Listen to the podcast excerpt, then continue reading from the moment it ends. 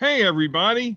This is Bill Woodcock. Today is Tuesday, June 22nd, and you are watching or listening to another edition of Forward Maryland. I'm going to tell you, uh, this podcast is going to have a little bit of an edge to it, and I'm going to tell you why. Because this is the second time I've done it tonight. So the first time I went all through this podcast, 30 minutes of it, and guess what happened? Uh, I went to get the recording, and the sound went out. So no sound, uh, no podcast, except for those of you who are very good lip readers. Uh, you can make out what I am saying, uh, but that's has now pissed me off. So now uh, this podcast is going to have a little bit of an attitude on it because I'm annoyed. Uh, but that also might just might make it better. So here we go. So today's podcast, for the second time, have I mentioned, um, is uh, kind of derivative of uh, those old 53 blog posts called Some Things I Think, where we look at uh, topics from local to the global and uh, I share my thoughts on them and what do I think. So let's get right into it, shall we? And let's start with things going on on an international level. Things you don't hear in US media because they're too busy, um, you know, providing uh, infotainment. So uh, the Taliban, remember them? They were kind of they were kind of a thing a while back. Uh, they are getting ready to take over Afghanistan as soon as the U.S. forces leave in September 11th or after September 11th. I'm a little bit concerned about that. Uh, I don't really think uh, 12th century Islamic law or Islamic rule has a place in today's modern world, but hey, looks like a lot of other people uh, are very cool with it, so why not? So uh, this sucks, and I don't like this uh, development at all. Um, you know, after you know, for a good good country, good people, and the nation of Afghanistan, and so I hope that things work out there differently. Also, in Ethiopia, there is a uh, a uh, uh, a rebel group, and I believe it's called the Tigray province in northeast, northwestern, I should say, Ethiopia, who are fighting. They're separatists and they're fighting the Ethiopian government forces who are aided by Eritrean forces, their neighbors. And uh, given given that they are a um, uh, you know a, a, a, Red Sea nation, uh, Ethiopia is on the mouth of the uh, Suez Canal, and my goodness, remember all the nonsense that happened not that long ago when that tanker got wedged in the canal. Um, you know, we have to take an eye, keep an eye on that, and look at what's going on in in that. They won't call it a civil war, but it's definitely a brush fire that's going on there in the fine nation of Ethiopia. Um, that's what's going on in the world. Oh, also another thing is is that for those of you out there who believe in cryptocurrency, uh, you know, I happen to believe that cryptocurrency is the new beanie baby. I am getting closer to being proven right because uh, China just keeps mucking with cryptocurrency in its public statements, and cryptocurrency keeps dropping like a stone.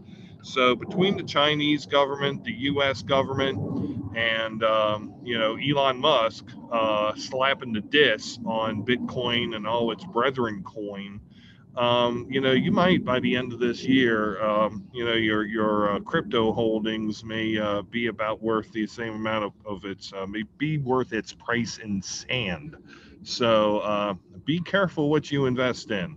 Um, that said, I have a couple hundred dollars in cryptocurrency. It's not a lot of money.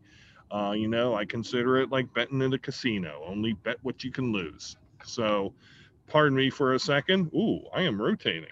Uh, but first, a little bit of a break while I enjoy a tasty beverage off camera.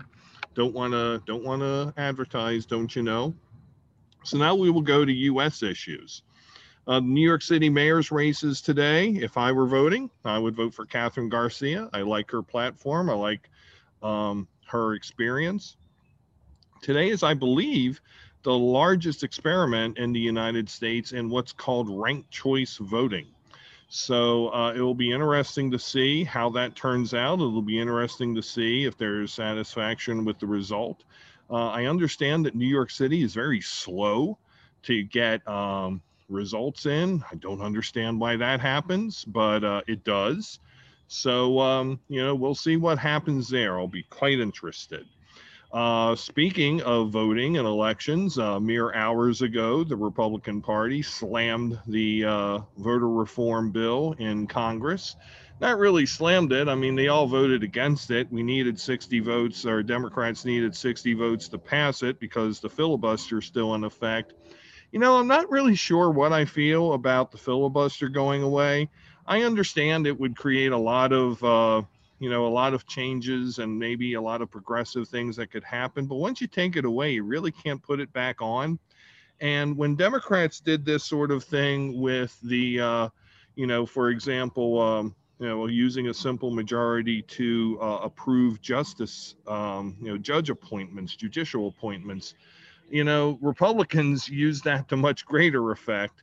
And you know, now we we had what happened with Merrick Garland um, you know, in the Supreme Court. And we've had McConnell come out in the last week talking about that he doesn't think that if, uh, you know, Biden is running in 2024 or just simply that 2024 is an election year. And so there will be no Supreme Court debate on a nominee in 2024. So, you know, we should be careful as Democrats what we wish for because we might get it. And it seems that whenever we uh, come up with these ways to outsmart the Republicans and bring just causes to the forefront, Republicans um, laugh, uh, wipe our noses in it, turn us upside down, and shake out our lunch money. Um, so, so uh, you know, we should be a little bit more strategic. Now, what that solution is to not breaking the filibuster, no idea. Um, but, but uh, I don't think we should look at it as a simply binary choice of having the filibuster or not. Because uh, the same applies to infrastructure reform. It looks like there's a little bit of an agreement there, a 1.2 billion dollar trillion dollar package passed by this bipartisan group of 20 senators. Um, you know, whether it goes somewhere, we shall see. Um, you know, but at least it has, you know, a, a chance of being bipartisan. Uh, now, what was incredibly bipartisan was the legislation to make Juneteenth a federal holiday.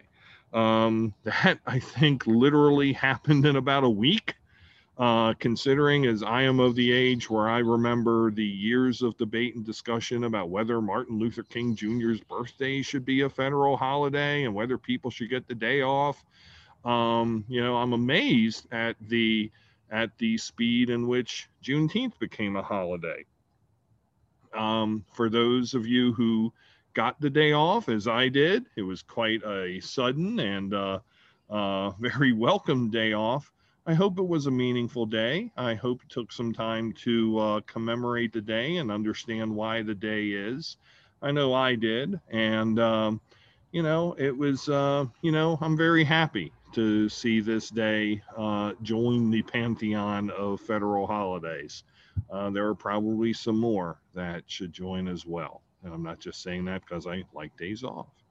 Um, June is also Pride Month, and so mad props go to uh, Penn State. Uh, and uh, I watched him play for Penn State for four years, um, but current Las Vegas Raider Carl Nassib on coming out uh, yesterday. Uh, what a courageous thing to do. What a cool thing to do during Pride Month. And what better team for him to uh, be on than the Las Vegas Raiders? Well, you know, known as those uh, that team that that marches to a different drummer in the NFL, and they just kind of do what they want. Uh, so you know, it showed guts. Uh, it showed, uh, you know, it showed conviction. Uh, it showed grit for him to come out. And uh, more power to you, Carl. I, I, hope you're not alone out there, uh, not just in the NFL, but I, I, have a feeling that in pretty much all the major sports, um, you know, there are some folks who are not living to their truth, uh, at least on the male side. On the female side, the uh, WNBA, the LPGA, they they don't quite seem to be as uh, as uh, you know women's soccer don't quite seem to be as what's the term backed up as the men do. And i wonder why that is. Um, it's kind of bizarre. Anyway we go from the federal and national to the state. So there's a blog out there uh, run by a friend of mine named Brian Griffiths. Uh, it's called the Duck Pin, and Brian does a monthly gubernatorial top 10. So uh, Brian's a conservative. He was the uh, force behind Red Maryland, and um, you know I noticed there's no gubernatorial ranking from anybody on a more left of center nature. So I shall present now the premier edition of the Forward Maryland Gubernatorial Top 10, June 2022 edition. And this will be updated on about a monthly basis. Uh, but first, a beverage break because we don't advertise. Yummy. Anyway, we have three Republicans and seven Democrats in this top 10. So don't say we're not bipartisan. Number 10 is Robin Ficker from Montgomery County, the perennial candidate for pretty much everything. And, you know, why is he number 10? I'm giving him props for being out there two years ago, putting up his signs, Ficker 2022, get your two cents worth, two cents off your sales tax, uh, yeehaw. Uh, Robin, you might not be there in July. So, you know, keep up doing what you're doing. Number nine would be uh, former, I believe he was a Clinton uh, administration official named Jon Baron, who's a Democrat. Uh, had some very interesting policy positions, such as creating a statewide tutoring program for any student that needs it. Um, you know, I, you know, they seem seems to be seems to have some innovation there. Um, you know, um a little bit of an obscure candidate right now, but uh, like his tone and tenor, uh, like his policies so far. And so we'll see if he can hold on to that number nine ranking. Number eight is former Obama administration education secretary, John King, um, who, um, you know, what better candidate to what better state to run in as an educational candidate than the state of Maryland?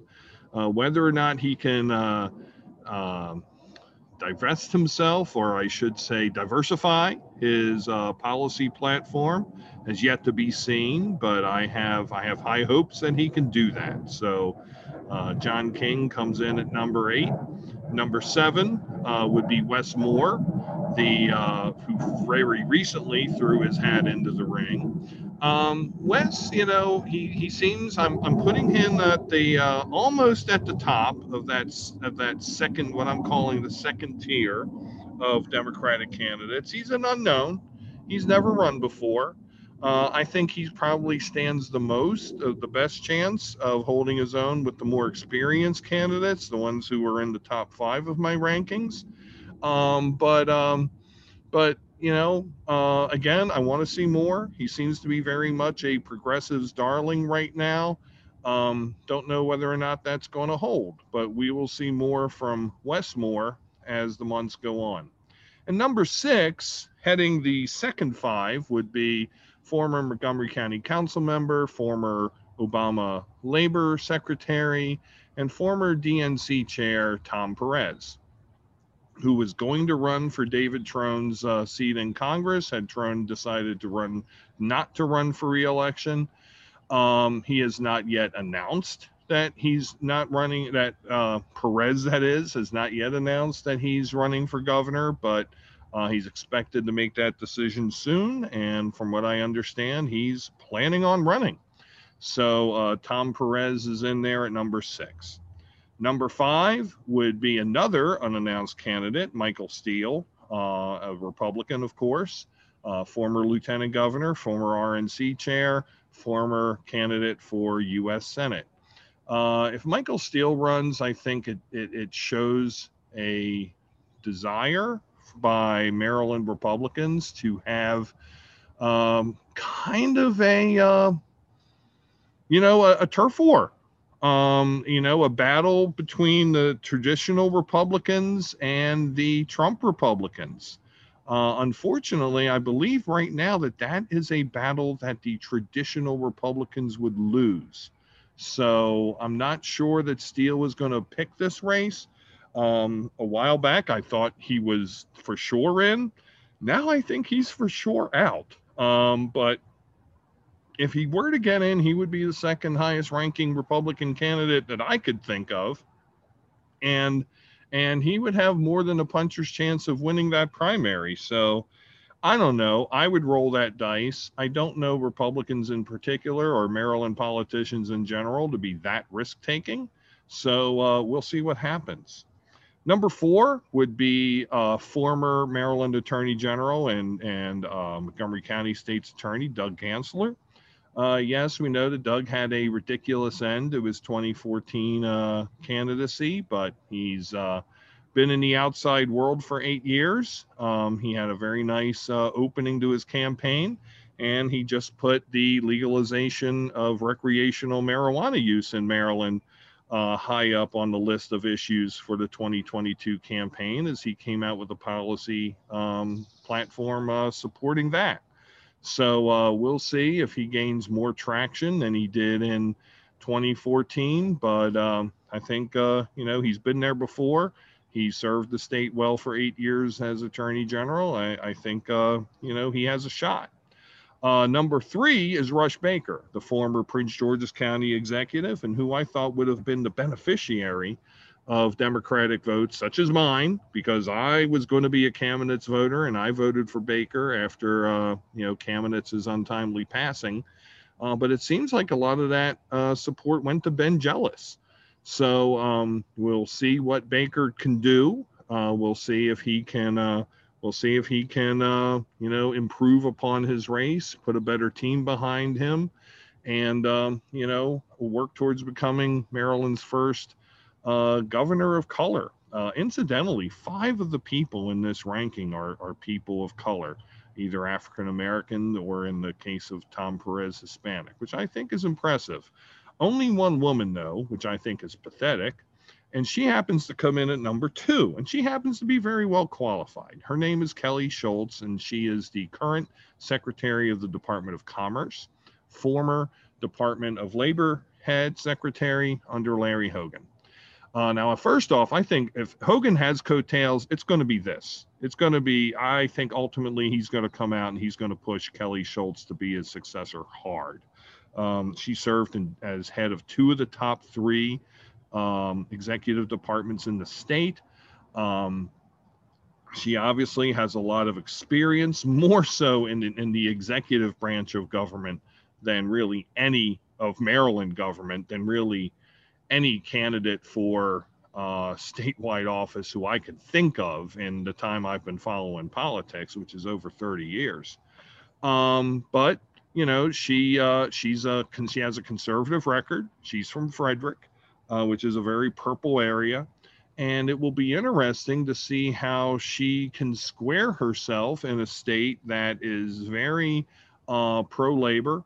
Um, you know what her ideas are for reforming state government, uh, with the reality that um, Maryland is very much a state where uh, the opinion of organized labor matters. So uh, right now. Uh, she's introducing herself, she's getting herself known, and um, you know we'll see what happens uh, when the rubber hits the road with Kelly Schultz.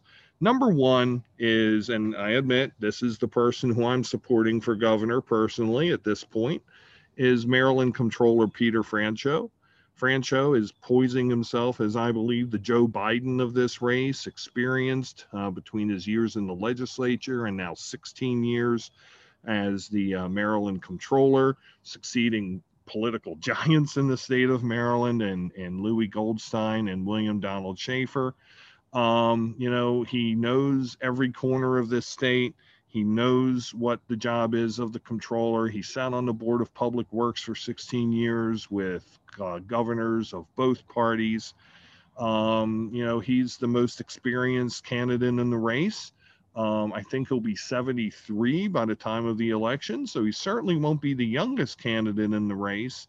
Um, but I don't see that as a detriment to him. So um, until someone proves me otherwise, you know, Peter Franchot is the leader. And I do expect that he would have Democratic support in areas where Democrats would need to win in order to win the governor's uh, mansion back, in places like Baltimore County, in places like Anne Arundel County, Howard County.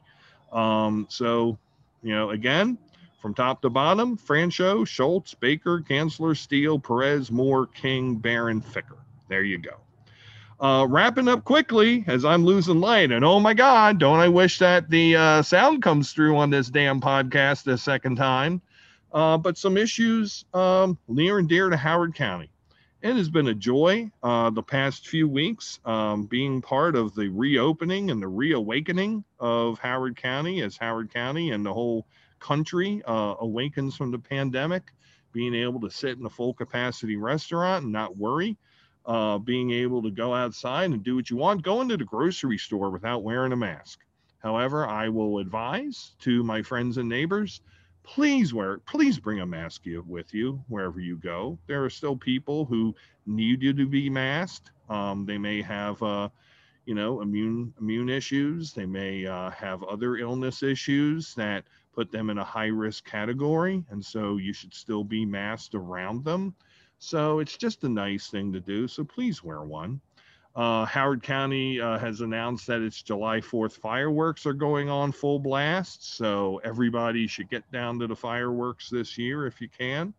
Uh, the school year ended as, and I believe that the uh, state uh, sports championships have are either have just concluded or are about to conclude. By the way, congratulations again to the Oakland Mills outdoor track team on their state 3A championship. Go Scorps. And, um, you know, it looks like the fall will be full speed ahead with uh, full school, full classes, and also, um, and also, um, you know, moderate uh, social distancing. Or, you know, it looks like there'll be a hybrid option. I think we have not yet written the full story as to what form school will take in Howard County, but it's going to happen over the next couple months. I guarantee it. And uh, last, it looks like there are going to be some contested primaries in the first and fourth council district. Uh, chair of the um, Howard County, uh, uh I think it's Board of Appeals, Naveen Kurtam, has announced that she's going to run for Council District 1 on the Democratic side. So that would put her against Liz Walsh, who is yet to uh, announce her intentions, I believe, but pretty sure she's expected to run for reelection. And uh, I won't name a name because, I mean, I do know the name, but uh, I don't want to speak for somebody who is not yet formally announced. But I do understand that there's a gentleman who is fairly prominent in county administration uh, who is going to be entering the Democratic primary in District 4 against the incumbent council member Deb Jung. So hopefully we will have all of these candidates and more on future editions of this podcast. So that brings me to the end. I'll be interested to see how this version, uh, this very long take two, uh, compares with my extremely long take one. Uh, I am going to finish here in my undisclosed location in Columbia, Maryland. Enjoy the rest of my beverage. Hope that this processes and that I get the sound. And if not, I am just going to wallow in despair uh, because this sucks. Uh, anyway, but I have enjoyed doing this. And thank you. I believe we'll do this again over the weekend. So, uh, again, my name is Bill Woodcock. You have been watching or listening to Forward Maryland. Have a great rest of your week, everybody. Take care.